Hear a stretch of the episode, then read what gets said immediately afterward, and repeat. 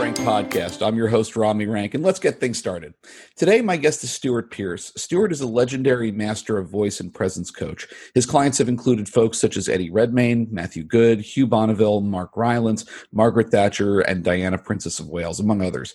He's the author of The Alchemy of Voice, The Heart's Note, The Angels of Atlantis, and most recently, Diana, The Voice of Change. Yeah, I could go on and on with his incredible resume, but then we'd have nothing really to talk about. So, on that note, Stewart, welcome to the show. How are you today?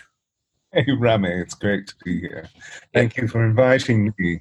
Oh, you're very welcome. It's really great to have you here. And you know, first of all, this is very exciting. Is this is the first international interview that I've done for the show, and I'm very excited and really truly honored to have you here, you know, at least virtually. And I'd like to start at the very beginning of your story because the way I've heard you tell it, you were mute for two years as a child and uh, uh, which is fascinating on its own but something that i didn't understand was for you was this a conscious decision or was it something that just kind of happened? No it was it was a conscious decision yeah.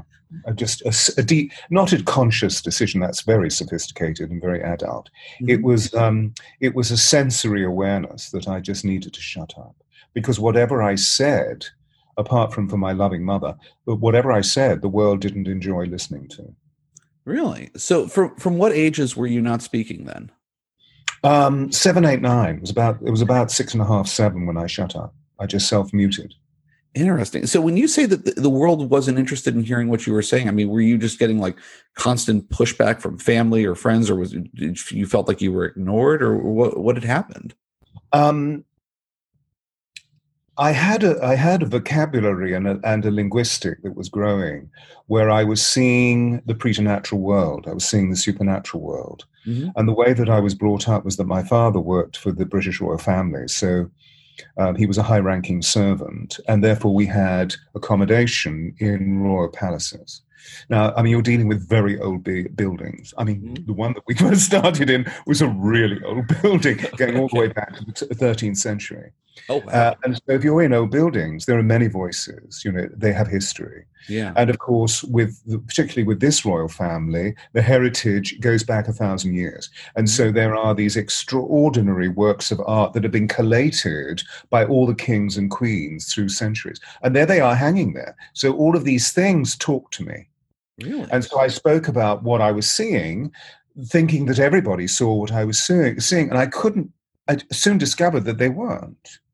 And there was a lot of disapprobation about the way that I was fanciful, too imaginative, hypersensitive. Um, and we now know that I was synesthetic. Now, synesthesia is a crossover of the senses. So, in other words, I was seeing sound.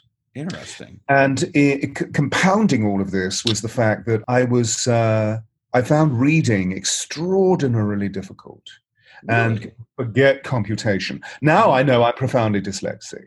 Got it. Got it. And so, what's interesting is that these forces then led to challenge my will to develop a sense of personal power so that I could grow through the years and develop the skills that I've developed, which are all, of course, couched in tremendous empathy.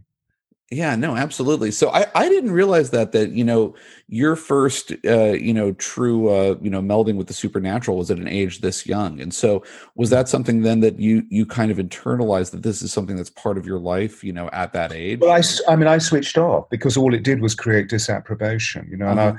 I mean, you know, I, I, kept on hearing "you are nothing and you will always be nothing," and inside I was thinking, "I think I'm something," but I didn't know what that was. And of course, how could how could a child articulate that yeah. in the face of such? Fortunately, I had an immensely loving mother who grounded me. You see, mm-hmm. so she was my protectress all the way through until well, to, to, my early adulthood. You know, my father died when I was 22, uh-huh. and although that was, you know, that's a tragic thing to happen, it was actually a great release because then, you know, it allowed me to become the person that I am rather than being the person that he wanted me to be.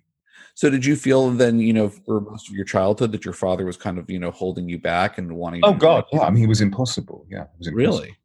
Oh, yeah. I mean, you know, God bless him. He was impossible. But it was purely and simply because he was fearful, you see.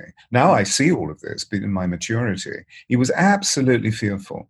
And because of the way he worked, he was very seldom around. He was always, he worked uh, as an aide to the Duke of Edinburgh, who's the Queen's husband, you know. So yeah. they were always away always, always away. So dad would always disappear for like two months. Oh, wow. And then he would come back with presents of where he'd been mm-hmm. and, home, and movies about tiger shoots in India, climbing Machu Picchu, arriving in Acapulco, going to Buenos Aires. You know, it's a, and so, you know, these were extraordinary because we were able to see what dad had been doing in, hitherto. Yeah. But at the same time, we couldn't wait for him to go away so he'd come back and bring more presents. So he was always very absent, which meant that during early adolescence, and my brother, I have a brother who's a year and a half older, who we were both very pu- uh, early, early pubescent. Uh-huh. And so what comes with that, of course, is a release of testosterone. And as we know, tremendous will. So yeah. we use that will. My mother was very, very freeing, you see, but dad was very restrictive. Right. And so willfulness really frightened him, and therefore he became draconian in his discipline. He was a war hero. He was an ex-military. You know, oh my God, it was really. really draconian in the disciplines. Um, and, and, of course, what it did was, you know, now I can reflect on it because I'm in my late 60s. Yeah. I can see what the significance of what that was all about, and in on a soul level, why I chose it because it enabled me to become the um, you know after this suffering the slings and arrows of outrageous fortune, as Hamlet yeah. puts it. Yes. I then began to develop s- strength and saw the perspective of what life is all about. That's amazing. And so, I, I mean, I guess then, uh, my, so that leads me then to my next question, which is, you you eventually become an actor, but you know, you're telling me that you know your father, you felt like he was holding your back. Was your father still alive when you started acting? Oh yes, I went against him. But I, I, I followed through. I remember the age of 16 when he said, What do you want to do when you grow up? And I said, I want to become an actor. And, you know, pirate, firework displays suddenly yeah. took place. An atomic bomb went off. Um, my, I'm not having a son as an actor. Nine tenths unemployed at any given moment in time, and most of them are queer. And I, and I said, "You mean like the two men at your dinner table last night? You know, who are obviously having an affair?" And uh, and he, he hit me around the head. So I thought, "Oh God!" He said, "There must be something else you want to do." And I said, "I've always wanted to teach." So actually, I trained as an actor teacher and got a qualification as a teacher uh-huh. to teach to teach drama, uh, speech and drama in schools. And in the United Kingdom at that time, there was a huge, this is all what, late 60s, early 70s, mm-hmm. there, there was a huge movement towards theatre in education. So there were young actors like myself going into mostly secondary education, into high school, mm-hmm. and teaching kids in drama class or in theatre productions mm-hmm. of how they could become better people. And so that's what it really was all about. So I honored him and got the qualification and taught for a year, nearly had a nervous breakdown. oh, God. Working in inner city schools, you know, uh, the blackboard yeah. jungle. Oh my gosh. And, uh, and then released myself of that and, and just dove into professional theatre. And we were very fortunate in the United Kingdom at that time because there were 52 repertory theatres open, mm-hmm. which is where we learned our craft. Because you see, you go to a repertory theatre somewhere in the provinces, I right. mean, away from the centre of London, and um, and you would either do weekly rep, bi monthly rep, or monthly rep. And so, in other words, you'd be rehearsing a play during the day and performing another one at night. Mm-hmm. Weekly rep was schizophrenia time because it's that's where the line we don't mind what you do as long as you don't bump into it, just don't bump into the furniture you know? so, because it was really difficult to learn the play you know? After a month of course it's much easier. So i learned as many of we you know my peers are people like ian mckellen and judi dench and patrick stewart and and the royal shakespeare company which is what my alma mater was you know? Yeah um, now there are two. Now there are two theaters. So where where the kids go, mm-hmm. hell, you know, fuck alone knows, um, where the kids go today because yeah. you know they they learn it they learn it in situ. Yeah. So we, you know, we just pray that they have great directors yes. and great fellow actors, you know, leading actors that can mentor them or at least take them under their wings and show them what to do. No, and I understand that. I mean, you you need that, and you know, if uh, you know the systems change so much today, it's just you know, I mean, like entertainment in general has changed today, even just from what it was 15 years ago, just through the advent of the internet and all of this stuff. And a lot of these guys are, you know, going up and self training and self creating their own product. It's it's a very different world than uh, the old get into it and learn and move up system. But so you know, while you were so you uh, you, you join up with the Royal Shakespeare Company, you end up in New York after a tour. You decide that you're going to stay there and become an actor, and so for 10 years uh, you are acting professionally. And then you land a Spielberg movie. Now, uh, and that was going to be your big break. Now, I'll get to you know why it didn't happen in a second, but I have to ask, which movie were you supposed to be in, and what was the role? Actually, it wasn't a Spielberg movie. Oh, wasn't? It was, um, oh, who was it? I can't. You know, it's so long ago. I can't really remember. Oh. Um, and it was it, the the movie didn't go anywhere as it happened. So really? I sort of didn't miss out on it. You know. Um, so yeah i mean you know movies come and go you know. So when when you've when you've had this sort of extent you know when i look back over my years i don't wish to brag but i i've done so many different things that really the most important thing is well where are the jewels rather than experiences like that? The point is that the decision that i made because you know we precurse the story which is that uh, there i was packing up in New York City to go to LA, where we were going to be making a movie. Yeah. And um, and the telephone rang, and it was my brother saying, "What are you doing?" And I said, "Well, you know what I'm doing. I'm packing to move to Los Angeles. I'm going to become the greatest actor of the 20th century." and he said, "Well, you need to know, Mum's got can- cancer. She's got three months to live. What are you going to do about it?" And our father just died three yeah. three years prior. And so in that moment, I realized that I, I mean, I had a very sacred relationship with my mother, that I had to honor that. So I let the movie go, was in breach of contract. That was another story. Yeah. And went back to the United Kingdom and nursed her for a year. Uh, and then she passed, you know. And then, of course, the universe was just extraordinary. The wheel of fortune clunked around, mm-hmm. and then um, you know here was this huge opportunity to work with Margaret Thatcher and to become involved in the education of the young actor in this country. And so, I, I mean, I guess uh, I'm just going to jump backwards a little bit. But during those ten years when you were acting, did you miss teaching acting at that point? No, not at all. No, I mean, I was having an absolute ball. I loved it. I mm. loved it. I mean, I was very fortunate. I had great jobs and yeah. amazing actors, amazing actors. You know, acting as a, as a profession has the lowest rate of suicide in all of the professions. The highest rate is doctoring. I believe that. I absolutely believe that. So, Uh, okay. So you're having a, a, wonderful time and everything. But then, you know, after your mom dies, you know, I know you've said like you felt the studio would never hire you again because you were in breach of contract, but were you were, did you want to go back to acting at that point or i was in this hinterland. I didn't really know what was going on. This monumental thing had just happened you know? Mm-hmm. and out of the blue there i was packing things up. You know i was the youngest son and my brother had a was married with children and yeah. working hard and i was sort of packing up goods and chattels. And the telephone rang and everything went into slow motion. And here was this remarkable woman cicely berry who was the voice director of the royal shakespeare company saying what are you doing? And i said well i'm not doing anything. I'm just being this. And she said what are you going to do? And I said, I don't know. I don't know. I've lost my agent. I've lost my manager. And she said, Well, don't be so stupid. Come and teach for me. And I said, What? I'm an actor. And she said, No, no, no, no. There's something about your voice. Mm-hmm. Now, that line is something that I've heard all the way from the moment at the age of 11 when my voice broke. People yeah. would say, There's something about your voice. Now, when they said it, something lighted up, an energy lighted up in their aura because I could see this. So yeah. I went towards that. Oh, there's something about your voice. There's something. So when she said there's something about your voice, it was like this cosmic key. Oh, then I'm not di- disappreciated, that I'm not disenfranchised, I'm not disassociated. There is something of value about me. And so I said, Well, what do you mean, darling? And she said, Well, come and teach for me, be my apprentice Mm-hmm. And then in the next place, she said, and there's this woman, I don't want to work with her. She's just taken over the Conservative Party. Go and work with her. And I said, What? And she said, Yes, go and work with Margaret Thatcher. And two weeks later, there I was walking into Downing Street to meet Margaret, who was an absolute ball. I mean, she was just amazing, a very kind lady. Of course, this was right at the beginning of her career as a yeah. politician. It was she was not the Iron Lady then. The no. Iron Lady was something that came later on. And then a sort of as we see, something grotesque happened mm-hmm. to her power. And um, I always knew Margaret as a very kind, generous, gracious lady.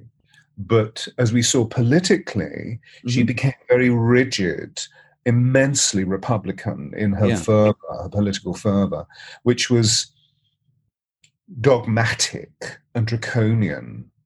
And I, I, I, just feel that what was happening is that she was an extraordinary, she was a genius. Yeah. She slept four hours a night. She had a photographic memory. She could read something and then go into the Commons and deliver a speech with all of the fiscal references, all of these number sequences, like that. Uh, I mean, she was just extraordinary. And there was nobody in her cabinet, possibly largely because she, they were they were appointed by her, but they were all men, and there was nobody who could say, "Oh, Margaret, come on, that's going a bit far." Mm-hmm. They all kowtowed. Now, you're, if you're with a genius, they they're very muscular. They have to be second guessed, and yeah. if you can't second guess them, mm-hmm. then all you know. We know the stories of Elon, Elon yeah. Musk. We yeah. know the story of Steve Jobs. You know, etc., etc., etc. They're very remarkable, but it, it they find it very difficult to be human beings.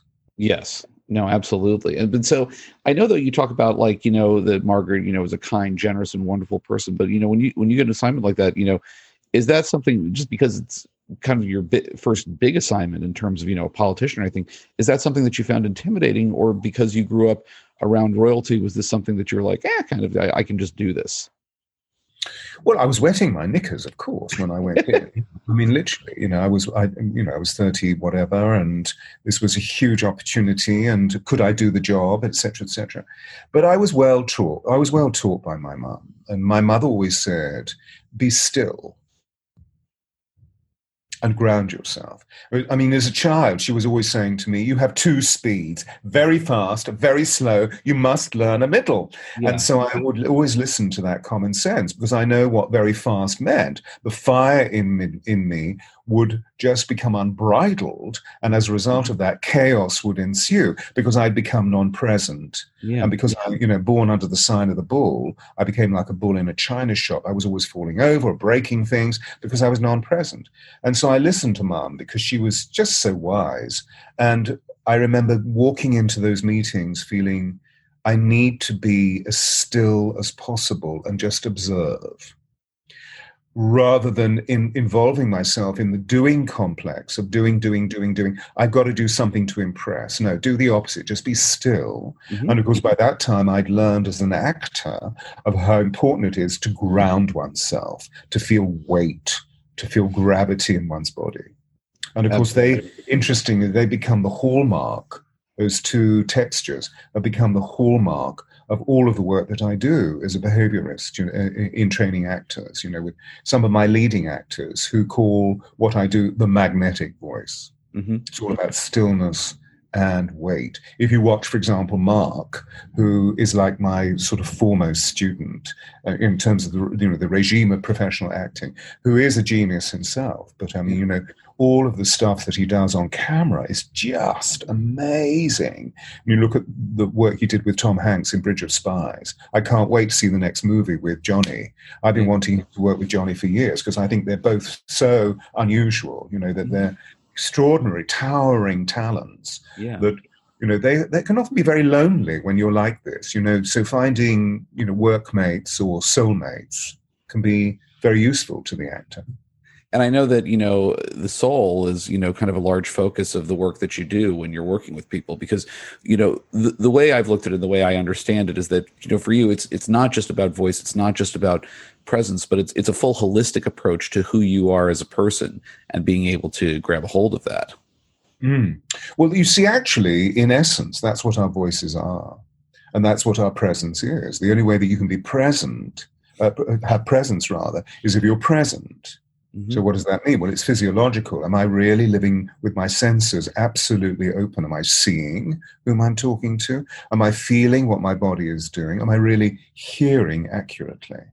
So, it goes into the whole substance of what it is to be a Renaissance individual, because all of these skills were taught at times of great Renaissance. I mean, for example, what I teach is what the, the Romans referred to as being persona. Mm-hmm. And persona means through sound.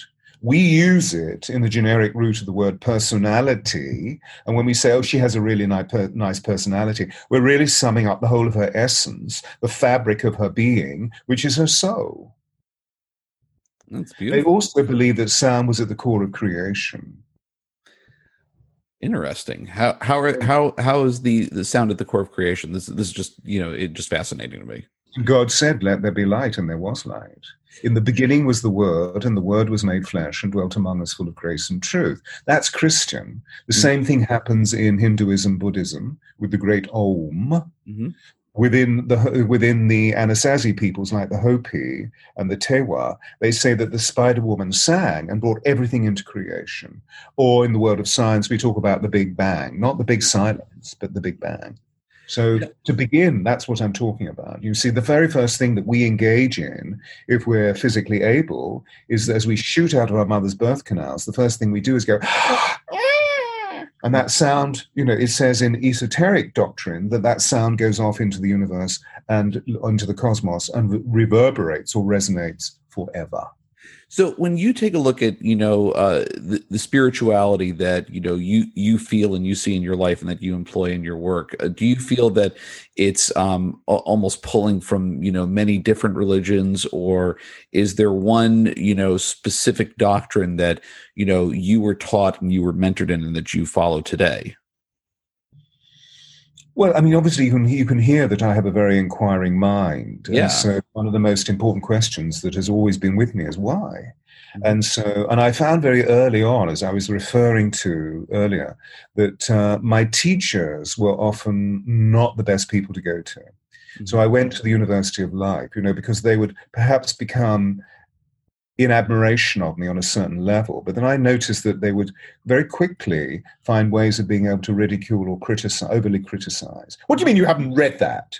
You know, and being the sensitive that I am, what, what I would actually see is not feel that the word, but I would see the energy. Do you see? And often those energies that were based in ire, that were based in anger, would be really frightening to see. Well, I'm sure. I mean, that, that's got to be terrifying for uh, you know a child, especially you know if you're not at the point where you truly you know understand what you're seeing and what you're experiencing. Yeah. And so, well, you see, for me also, there was this there was this other being with me. That was this being of light, and what I got from this being of light was pure love pure acceptance, pure protection. That was my guardian angel. So whatever else was going on, my guardian angel was always here. So that that being or that energy completely balanced out the darkness. But yeah, it was very difficult in childhood, which is why I shut up. Because, for example, my father would get very angry. He was a very angry man. Mm-hmm. And um, when he became angry, for me, it looked like shards of glass, broken glass, coming towards me in different colors, reflecting light. Yeah. And so I would do this. So I was, of course, thought to be mad. So I was taken off into psychiatric um, oh. help. Fortunately, um, a pediatrician came along, you know, a psychologist who was a pediatrician, and said, This child is not mad. This child is hypersensitive. Mm-hmm. Now, today, I'm sure I would have been told, no, he's borderline ADHD or borderline autistic. Yeah. You know, my behaviors were unusual, which is why my mother kept on saying, be still, be still, find stillness. You have the heebie jeebies, she called it. Mm-hmm. You know, so she was always making less of the hugeness of what I was feeling, not to diminish, but just to contain. Right. And she just, she would just hug me. You see, she would hold me very close to her body. So I would, you know, this this expression that we use a lot today. I would lean into. You know, yeah. we're saying, "Oh, I'm." Would you lean into this? I would lean into her and become part of her, and that was my protection. As a parent, you know that that's wonderful on your mother's side, but it's it's weird to me, at least. You know, it's almost like your mother and father were exact opposites in terms of you know how they treated you yeah, my life has been full of dichotomy. full of oh, Well, yeah, I'm saying one thing, and then they're saying another. You know, um, you know, and I always remember it very early on um, tasks at school that we give to babies. You know, um, Mrs. Kelly was not there that day, and a substitute teacher was there. Oh, now we suddenly learn there's something called a substitute teacher, yeah. which of course we all know what that is. But as a child, it's like, who are you? Because we feel safe with, you know, Mrs. Yeah. David or Mrs. Kelly or whatever. And the task was paint or draw your favorite thing. So I thought, what's my favorite? Oh, I know, God is my favorite thing. So I started to draw God, uh-huh. and this being came along and said, "What are you doing?" And I said, "Oh, I'm drawing God." And she said, "Oh, don't be so stupid." And nobody knows what God looks like. And I said, "Well, if you give me a moment, you'll see Him." of course, I was, I was, I was, you know, punished in, terribly. And in those days, they used sticks to hit children. So I was caned mercilessly. So That's you begin horrible. to learn, shut up. You begin to learn, shut up, shut up, shut up. Don't say anything. Oh God. It's like how, you know, last evening I was watching The Handmaid's Tale, you know, uh-huh. with Elizabeth, um, who's just extraordinary. And I'm thinking, oh my God, that was just like my childhood. okay, that's that's horrible. If you're looking at that, that's your childhood. God. Well, I mean, it was obviously it wasn't as recidivist as that because it wasn't a it wasn't a regime. It wasn't a political right. regime that altered the entire face of the culture. But you know, th- this is the, the, Europe had just been through a world war, and mm-hmm. I came along. You know, and people were in trauma. Mm-hmm. So there was a lot of worry going on um, and people were trying to find ways of recovering life. You know, right. at the same time, there was a great deal of jubilance because we were free from the possibility of this horrendous pressure from the Third Reich, from yeah. the Nazis. But you know, and that was still in people's lives. I mean, you know, we when we were traveling in the car, we would sing army songs from mm. the war, not pop songs. Yeah, army songs.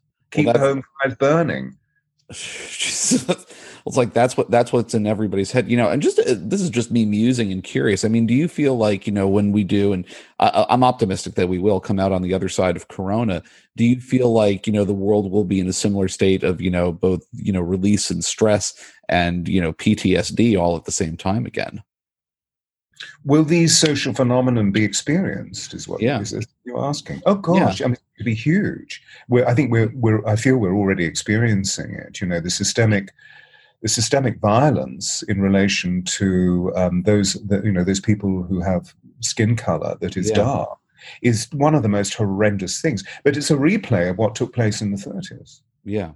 So there's evidently something that we really need to return to as social animals to discover about how not to do that. The one thing that we have today, which of course we didn't have in the 30s or the 40s, was the agency of transparency because then, you know, we didn't have TV. So you would go to the movies to see 10 minutes of Pathé News. So you get 10 minutes worth of whatever was going on in the world. And therefore, whatever's happening in those camps was hushed up. What was whatever's going on within the internment camps on the Mexican border today is yeah. fully publicized through mass media. So we can say this must stop. Yeah, it must it must and uh, you know hopefully when we have a new president it will stop but you know, unfortunately, I'm. Uh, I'd like to be optimistic. I'm not optimistic for the next uh, couple of months until uh, hopefully there's a change. Um, but anyway, what's wonderful is that so many of you are finding what I'm calling the voice of change. Mm-hmm. You know, I think probably we're moving in our time towards the book that I've just released called Diana, yes. the change. And of course, it's the beginning of a huge project, which really started with Diana, but then came very substantially around the time of hashtag Me Too, not when it was originally created by the wonderful lady who created, and forgive me, I can't remember her name in this moment, but when suddenly it became a publicized vehicle with mm-hmm. Ashley stepping forward and then Meryl and Oprah stepped forward and so forth. So that, so, you know, I was, some of those ladies were clients of mine. So I was willing them to step forward and, and get real, which is the voice of change. Yeah. Voice and, of and so yeah no I, I do. Let's let's talk about diana about uh, diana the voice of change because one of the things that you know you talked about is that you know uh, you, you, diana had you know told you that you would be able to talk to the world um you know when the time is right about your guys relationship and your guys work together. And so what made you know now the right time? Because of harry and meghan got it And so when when you heard about them and you saw that relationship and that marriage, was that you know the moment you just said in your head like this is it, this is time, this is her all all of her work, all of her impact on the world has built to this point, and now it's time to talk about it and begin to share. Yes, and because the women of the world are finding their voices, you know, as we see, there is an arousal of the divine feminine everywhere. So there are some very remarkable women who are stepping forward and moving into leading positions around the world. For example, Jacinda Ardern in New mm-hmm. Zealand. Oh, yeah. just she's, she's, she's, incredible.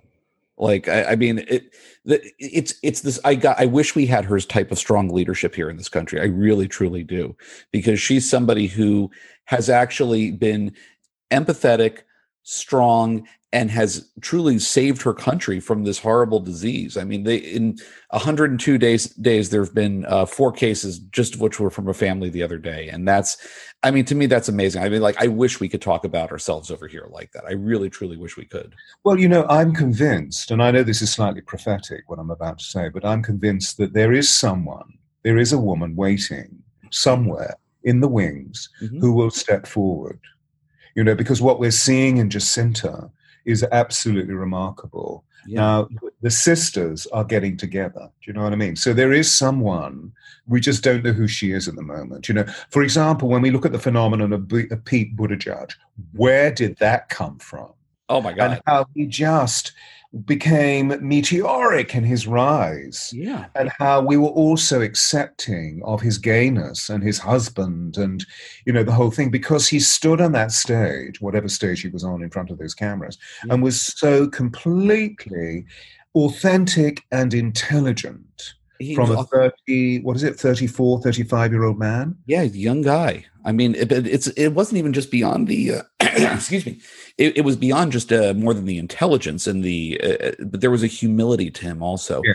there was yeah. there was a sense you know when you watched him that this was somebody who respected and loved his country who had served for his country who you know felt that it was his duty to do this and that it's not for him it's not for anything else other than to improve this place and bring it to what it truly could be. And that uh, like i was a pete supporter and when he had to drop out of the election i mean that that for me was a huge blow because i looked at him as a massive you know young vibrant positive voice of change. And when you see that when you see that energy in somebody i mean you know in some ways it, it is it's it's similar to uh to the power that diana commanded. So it's interesting isn't it? Because what the, the way that you know that's really what i um, umbrellaed by mm-hmm. saying authentic that you, and then you quickly came in and said yeah he had such humility. I feel that you see the only way we can be truly authentic is if we are humble in other words, we contain the substance of our ego, which is a word that has really bad press today. But really, what ego means is a healthy selfhood. And part of that is that we care and that we're humble and true. That's what authenticity really means. And when we see it, it has huge authority, but it's gentle and it's gracious, has a certain amount of charm and magic about it, and absolutely lasered, but it has a gentleness. It's part of another effulgence that arises out of the divine feminine, isn't it? Because it has a purity about. It. He was like this choir boy that stepped forward, yeah. but with the articulation. Look at that voice, you know, that came right out of his heart, right out of his soul. Yeah, no, I mean it was amazing. I mean, when he, what, what, was it? He learned uh, was it Norwegian because there was a book that he wanted to read. I know. He, I mean, it's a touch of the savant, isn't it? You know, oh, absolutely. So it's he speaks seven languages, including Mandarin. Have you ever tried to learn Mandarin? No, no, I can barely. Oh my God, Rami! You know, I, I have worked in China twice, both um, for the British government, yeah, with the Chamber of Commerce in Beijing and, and, Shanghai, and you know, there I would be interpreted by the, the Chinese interpreter, of course, yeah. and I would say, you know, I mean, I'm being ridiculous in this phrase, but for example, all it needs is a bunch of carrots. And it would go, it would just go on and on and on yeah. and on. It's and I said, why does it take so long? You know, I'm used to my own flow, and then yeah. suddenly you have to stop. Mm-hmm. You know, not say too much for the interpreter so that they can then compose the the translation, as it were. And I was told that it's because it's there, there are so many clauses in Mandarin Chinese, slightly different from um, uh, um, the, the, you know that that is spoken in Hong Kong. The Cantonese. Cantonese. Thank you very much. The name Yes, of which yes. is for a moment. Um, and I don't mean that by any means to uh, marginalize or to ridiculize Mhm. the Chinese language. It's just, you know, the, the, the, idea with energy of sound. And it's sort of extraordinary when it goes on and on and on and on. I thought they were completely disinterested, but they thought that I was the best thing since sliced bread. There they were sitting, they were all sitting with, on their cell phones. And the, the listeners can't see what I'm doing, you can. And, Yeah. you know, typing away on their cell phones. And during the intermission of my presentation, I remember saying to the organizers, could you please take all the cell phones away from people? And they said, no, no, no, no. And I said, why not? Because they're not listening to me. They're on their cell phones. yeah. And they said, no, no, no. They think you're amazing. What they're doing is taking photographs of you and texting everybody. but isn't that such like just a today reaction to everything? It's like like yes, I'm here in the moment by staring into my phone and telling everybody about what I'm hearing. I'm not missing anything at all by doing it. That yes, yes, yes. And to go back to where we started, yeah, in this yeah, um, segue, um, right at the very core of what I do is to, well, I use the premise of what great acting is all about, because all great acting is a truth of feeling statement. If you Yeah. believe it, you continue watching it. If you don't believe it, you either switch off your TV or your cell phone, if you're watching Netflix or whatever, um, or you leave the theater. You know, you just don't go back.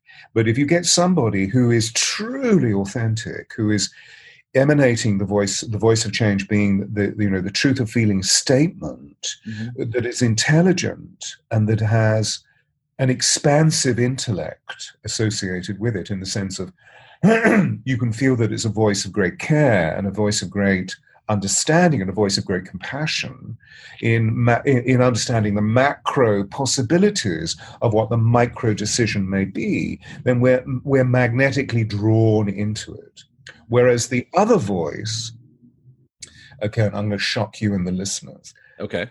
Uh, but I mean, you know, the voice that I really hear so much of, you know what I'm saying? I mean, it goes, well, it's like, you know, uh, whatever, whatever. I mean, you know, it- which is which is the voice of cerebralization, isn't it? It's a voice that is caught in its own noise, which by, by what I mean by by that I mean the noise of the intellect rattling around inside their heads. Mhm.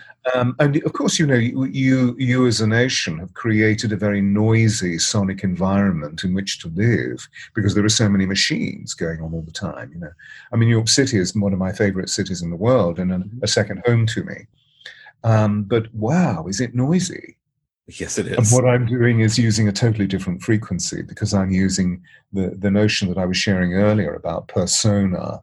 That if we're really centering our voices, then, if, as Rumi said, if words arise from the heart, they enter the heart. If words arise from the tongue alone, they don't pass beyond the ears. hmm No, absolutely. I mean, you you want whatever you say to have weight and to for there to be, you know, a belief behind it. You can't just, you know, go in blind. And you know, the I want to go back to uh, Diana again, and uh, this, you know, is something that you've talked about that you've act- you actually turned her down as a client. I believe it was uh, twice before you uh, actually began working with her because you you said you didn't want to be roped into the circus of the royal family and everything that was going on. I mean, ultimately, did you get roped into that, or were you able to keep? It was only once before. It Oh, only once, excuse me. say twice. well, uh, you know, can you remember the circus that was going on around her? Uh, fit decently, decently. It was appalling. It was really appalling. And the criticism that was afforded her, I mean, it was just poor lady. I mean, really something. Yeah. And at the same time, because she was immensely inquiring about herself and wanting to empower, she chose to see a number of major holistic practitioners. Mhm. And many of those people had, when she had completed her contract with them, they sold their story to the tabloids. Yeah. And I didn't want to get involved in that because she was, her being was scarred with betrayal. Mhm. And I, you know, and largely, you know, of course, starting off with the issue of betrayal from the abandonment of her own mother when she was six. And, and I could see all of this because um, clients of mine or friends of mine were happy too. You know, they're um, members of that that particular social echelon. Yeah. Uh, and on the second occasion, a very remarkable woman for all of us, and certainly a very remarkable woman in my, in my life, who was by the name of Mara Berni, who was a leading restaurateur here, mm-hmm. Italian, amazing restaurant, still here, still. Her daughter's now running it because alas, Mara's dead. Uh, and Mara in the 60s will be called by the Stones, the Rolling Stones, after a concert because Mick loved her food, saying, Mara, could you make us pasta after a concert? Yeah. And Mara would get up at three o'clock in the morning and make them pasta. That's the sort of woman that she was. She was like this extraordinary mother that loved us all. Anyway, Mara called me and said, there's somebody I want you to work with. Would you be prepared? Because she'd introduced me to a number of really, you know, starry people before this. Um, and so I'd done well with these people, and therefore, you know, the responses had been Stewart's amazing, and he's so kind and wise, and so forth and so forth. And so I said, Who is it? she said, Well, just come for lunch and meet them. It'll be fine.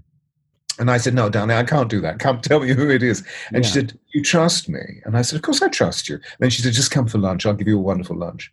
And of course, she was beautiful and a surrogate mum, if you like, and the most amazing food. So I said, Okay. So I arrived on the appointed day, and there was the head waiter, and I whose name was Pepe. And I said, Pepe, who's Madame? He, he said, You'll see when you arrive. They're in the, the salon privé, you know, the private room downstairs. And I said, But who is it? He said, You'll see when you arrive. So I, you know, knock on the door and I walk in, and there is Mara and Diana. Mm-hmm. I said, I don't believe it. This is a trap. and Diana, Diana was in my experience, one of the most beautiful women that I've ever seen. These blue eyes were luminous. And she got up and she grabbed my arm and said, You will work with me, won't you? She was so sweet. I almost collapsed into the chair next to her and I said, Yes, I will. I will. But can we keep our relationship completely confidential? Mm-hmm. I'm not coming to KP, which is short for Kensington Palace. Yeah. Come to me pay me by cash. If, whenever you want me, call me on cell phone. Because by then we had cell phones. This was yeah. the late nineties, you know. Um, because you know cell phones we think have been with us forever. No, they haven't. Um, and that's what happened. We had this completely confidential relationship. So I was actually able, as a healer, to help her heal those wounds of betrayal and the wound of abandonment. It's just that she was a very, very different vessel of a being you know that she was she didn't have an academic intelligence. She didn't have a cerebral intelligence. She had this extraordinary intuitive intelligence. And it was all to do with the compassion and the grace and the loving this unconditional loving. I mean it was luminous within her. And through all of the difficulty that she went through which was severe really severe. I mean i was with her when we would sometimes she would go out incognito. So she'd call me and say, Can we go to the movies? And I would say, Well, how can we? Because you are who you are. And she would say, Don't worry, I'm going to disguise. So she put on a wig and dark spectacles, and nobody knew. And we go to the movies. Oh, that's so funny. It was very, very. It was very fun. You know, I'd arrive in near to where she lived, and there she would be in a in a raincoat. obviously not in summertime, but you know, in wintertime or fall. Um, and we would, we, she was just hysterically funny. We would laugh, and laugh, and laugh and laugh. But at the same time, there was heavy, you know, to give the parlance, but there was some heavy shit going on in her life. Yeah. And all of that needed to be accomplished. You know, it needed to be defined and then proportioned within her body within her whole, you know, physically, emotionally, mentally, and spiritually, the way that she lived. Um, and as we saw during those last two years, her light became bigger and bigger and bigger, more and more radiant, in other yeah. words. Um, because that's one of the things that I've learned over the years how to help somebody ignite their own radiance.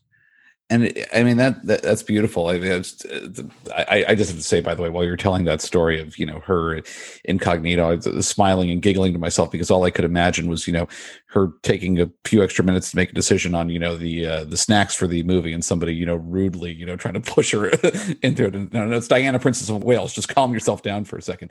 But yeah, because you know she was. I would do all the talking in that situation, but I mean, often, often, you know, we rub up against people who can be intolerable, yeah. and this was and people would push in front of her.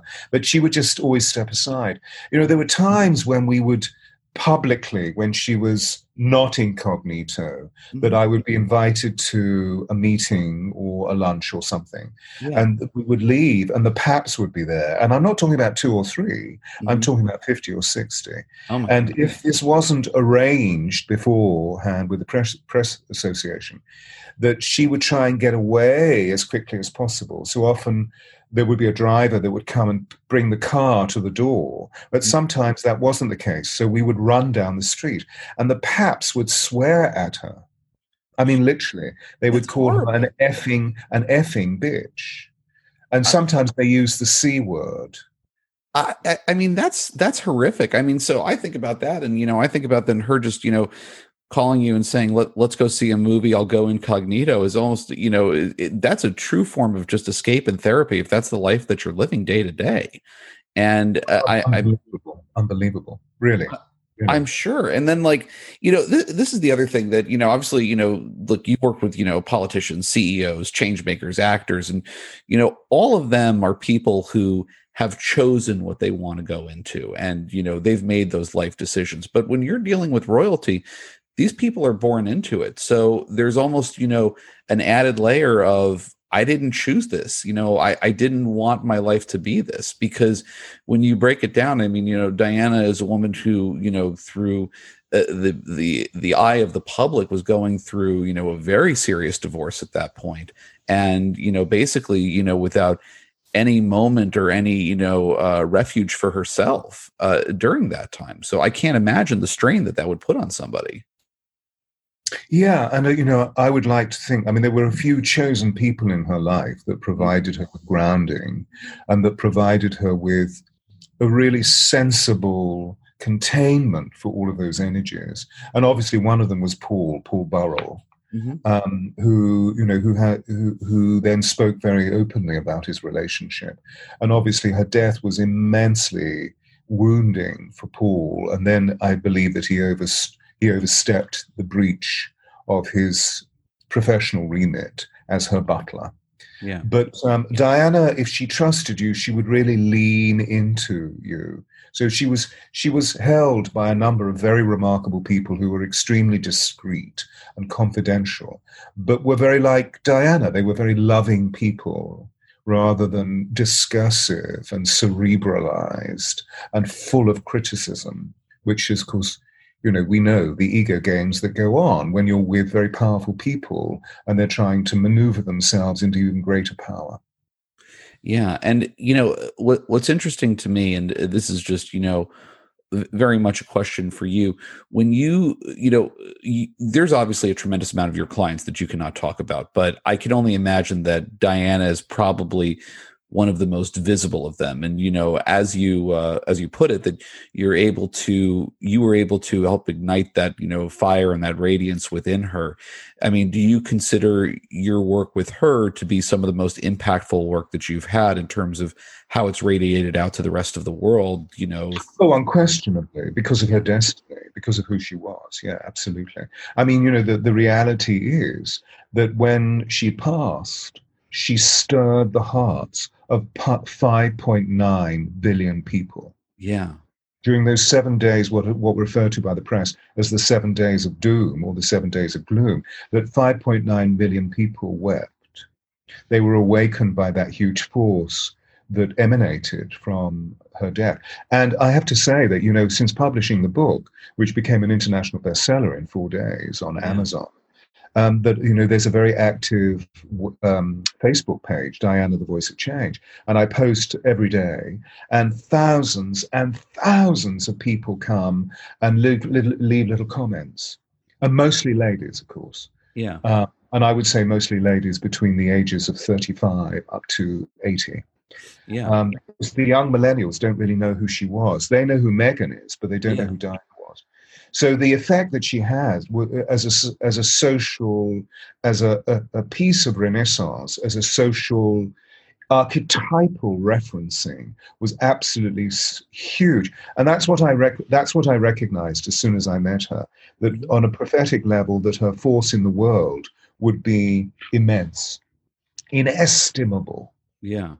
And of course uh, that was prophetic. I didn't know what was going to happen I was in New Mexico working when it happened, and I, you know, when I heard about her death, and I will never forget the howl that came out of me. I've never experienced anything like it. Um, unfortunately, there was a church nearby. I was with friends having brunch, and I just looked over somebody's shoulder who was reading USA Today. And of yeah. course, we all know the quality of USA Today. And on the front page, there was Diana is dead. And this howl came out of me. And there, uh, there was a church, and a Roman Catholic, obviously being New Mexico, and I rushed in, and the priest was just standing there. There was nobody there. I think he just finished mass, and he just held out his arms, and I, I, I literally fell into his arms and wept. When was the last time you, you had seen her? How long, how long had it been? It was about a week before. And um, I don't talk a lot about the conspiracies, but what comes to my mind is that she'd experienced such odd phenomenon mm-hmm. or phenomena um, in the sense that her car brakes would fail suddenly. Unfortunately, she wasn't injured um, her cell phone would go missing. Unusual things would happen. She felt that she was being chased by people. Fortunately, she was an amazing driver and she knew London really well. So yeah. she could just, you know, lose them sometimes just by putting her foot way down on the acceleration, you know. Um, which of course in many ways was illegal, but she just needed to get away. So there was something really going on. And when she met Dodi, Dodi was this extraordinary, charming, loving man. And he's yeah. a sweetheart, was a sweetheart. And um, when she went away with him, she felt so con- protected and held. Were they going to marry? No. Was she pregnant? No. But I remember she said to me, um, When I go away, I want to take something of yours because it'll be something that I can leave. And if anything happens to me, I said, What do you mean nothing's going to happen to you? You can have a wonderful time yeah. I was so happy for her that she was going to be looked after. And of course, the you know the security around the Fayed, Al Fayed family was extraordinary because although they were commercial princes, they weren't stately princes. Right. Um, you know, one all, one knows the sort of security around many of the potentates in in Arabia. You know, mm-hmm. and um, and I gave her Men Are From Mars, Women Are From Venus by John Gray. Yeah. And you know, when I saw the movie of the last day of Diana, there was the book on the table beside the bed oh in the God. suite in the Ritz. So I knew that she was leaving me a sign and that it was, you know, it was a conspiracy to murder her. It's an absolute tragedy. It's an absolute, absolute tragedy. And let's i want to move forward just a little bit and let's talk about the diana heart project because that's mm-hmm. something that you know i know you said that the book is really the beginning of this you know great much larger project. I'd like to learn more about it. Well she wanted and i you know i feel she wants i mean i feel she's very very much with us. You know there are i get emails from women all over the world saying i feel that diana's talking to me you know that they were so touched then but 23 years later they still feel that they're being touched. And one of the great things that needs to be healed is the trauma that that many people felt at that moment of her dying. So they, it seems that they breathed in the startle reflex, and that trauma is still within. So that needs to be healed because there are thousands and thousands and thousands, maybe millions of women in the world who are traumatized by Diana going. Now, Diana, as we're recognizing, was an archetypal vessel through which the divine feminine speaks. And so she's one of the many vessels that um, that are around. We've already referred to Jacinda Ardern. This is a very remarkable human being who mm-hmm. holds a level of compassion in her soul, in her heart, which is remarkable. We talk of it, and yet we're also seeing as a politician that she's really smart, and she's being able to equivocate extraordinary or mitigate extraordinary changes of political circumstance. And what she's done in a year's worth of premiership is untold in relation to many of the other administrations that exist around the world, more and more and more, incidentally, who are being governed by women. Mm-hmm. So that's remarkable, particularly in Europe. In Central Europe, there are four or five, besides Angela Merkel, who yeah. are not alpha female, but are very feminine, feminine, you know, very yeah. extraordinary.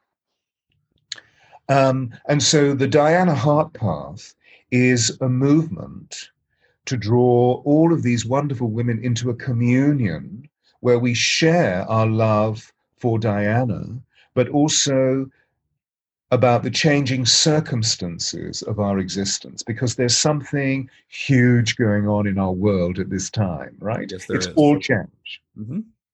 And so, how do we deal with that change? And so, for example, about three months ago, I set up a series of dialogues called Deep Dialogues, um, which happens every Monday and is, you know, streamed, live streamed onto Facebook. And I asked some of my charms, you know, some of really extraordinary people like Jean Houston, who Deepak refers to as grandmother USA. Mm-hmm. Um, so Jean, who I've known for some time, came and spoke with me in dialogue. Iyanla Vanzant came on, mm-hmm. and also Dr. Christiane Northrup. These, these are all on the website, Diana, the Voice of Change. Mm-hmm. And so Di- the Diana Heart Path will be a movement where women can feel that they're unified in a communion, but also learning something about the nature of change, because it seems that we are ill positioned to deal with what fundamental change is all about. And at the moment, everything is changing. Yes, it is. Yes, it is. All right. And then I, have to ask this question because, you know, look, you, you've been doing this now for over 40 years and it's it's both an incredibly impactful role that you play in the world in you know you helping people to find themselves and to to get their their radi- to radiate their light and their power. And so when some when a movie like the king's speech comes out do you look at that and you're like this is kind of an oversimplification of what i do or do you look at that and being like yeah this is good and this is a good message for people to understand of this is this is what i do and this is what people like me do out there the, latter, I agree with the latter. Mm-hmm. Yeah, I thought it was an extraordinary film, and um, I would love to have been the dialect coach or the voice coach on it. Um, I thought it was extraordinary. I mean, I know I know the voice coach who you know was was a student of mine a long time ago. Did you slash his um, tires when he got the job and you did not? No, no, no, no, no, no. okay. It's like other thing, you know, like the, the series The Crown. I was asked if I do that, but I already had a job lined up on on Broadway, so I said no. I'm really sorry, I can't do it. Um, but I and then recommended one of my people, you know, who did it and did the most amazing job. So no, uh-huh. no, no, no, no, no, no. I mean, I've I've had some extraordinary trophies and laurels given to me over the years um, you know, sometimes we make mistakes. You know, I would love to have been involved in the King's Speech. I would love to have been involved in the in the first part of the Crown. I didn't really enjoy the second. I thought the first part was extraordinary because that's what I was brought up in. I mean, my dad was a royal servant, so he found the late king dead. You know, he woke him up in the morning, um, and he was dead. And so when I saw all of that in the first series of The Crown, I was deeply, deeply touched because the vibration of it yeah. was so as it was. Yeah. Oh and then we started to get into the second series, became slightly lampooning mm-hmm. of what the royal, members of the royal family were all about, particularly in relation to Margaret. And um, yeah, I mean, I feel that's much more to do with some of the casting, you know, the casting as in the first series. I thought Claire Foy was just amazing. She's so good, so good. Uh, I'm actually I'm watching the first season of it. I I got into the show very very late, but I I love it. It's so good. It's so well made. It's so well done, and you know it's. I I think one of the things that's so powerful about it is that you're you're seeing at least you know the uh, the quote unquote Hollywood portrayal, but of the human side of the royal family, which is something that you don't necessarily see. I hear you. I feel that that's its redeeming feature, isn't it? It's a social document. Mm-hmm. And you know, to to just quickly echo the substance of Diana, the voice of change. Yes, she please. changed the whole of the establishment. Mm-hmm. Uh, you know, apropos what the royal family is all about, what the monarchy is all about, what patriarchy is all about. Uh, and that's what the book is really evincing. You know, it's exploring all of those aspects of the patriarchy. Coming back to what we were just saying about the king's speech, we began to see the human side of a very removed, immensely shy man. Yeah. And the dynamics very beautifully conveyed. And then we come to the crown and the wonder of the relationship between Claire and Matt mm-hmm. as Elizabeth and Philip. It was just so beautifully done. Um, but a social document, so that evidently there's something within these very um, high degree of pedigree, you know, these high pedigree social situations that need to be explored um, I daren't use the word exposed, but need to be explored so that we can begin to realize that the hegemony, you know, the social system of the hegemony is made up of a group of people who are just like you and I. Yeah. And that was the great gift of Diana, of course. Do you think Diana knew, you know, the the the breadth and the impact of the influence that she was having while she was still alive? Well, she saw it wherever she went, but being the humble sensitive, intuitive empath that she was, it was always a question of reminding you know i mean I, I, do the same thing with great actors you know that when, when i was master of voice at shakespeare's globe and we would have starry people performing on that stage what you see on stage is not what's going on backstage. That is very true. saying, well you know you know as a producer you are you know you're saying but you're amazing. You look fantastic. Just breathe deeply get centered and they go ah, so many nerves you know and then they go out there and they're just absolutely effing brilliant you know? yeah.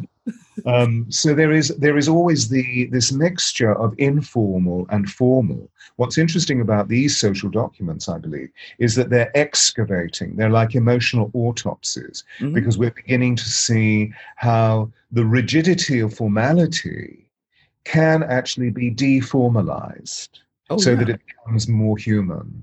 You know, I'm, I'm working with a royal prince of Arabia at the moment. So, you know, that's also within the construct of Islam and um, helping them to find a way of being able to live the truth of who they are because they've been educated in the West and they've seen what Western life is, but within the social context of yeah. what it is to be, you know, what they are is is very very challenging. But I believe you see, it goes back to the, one of the former questions that you asked me that we choose our incarnation. The soul chooses it.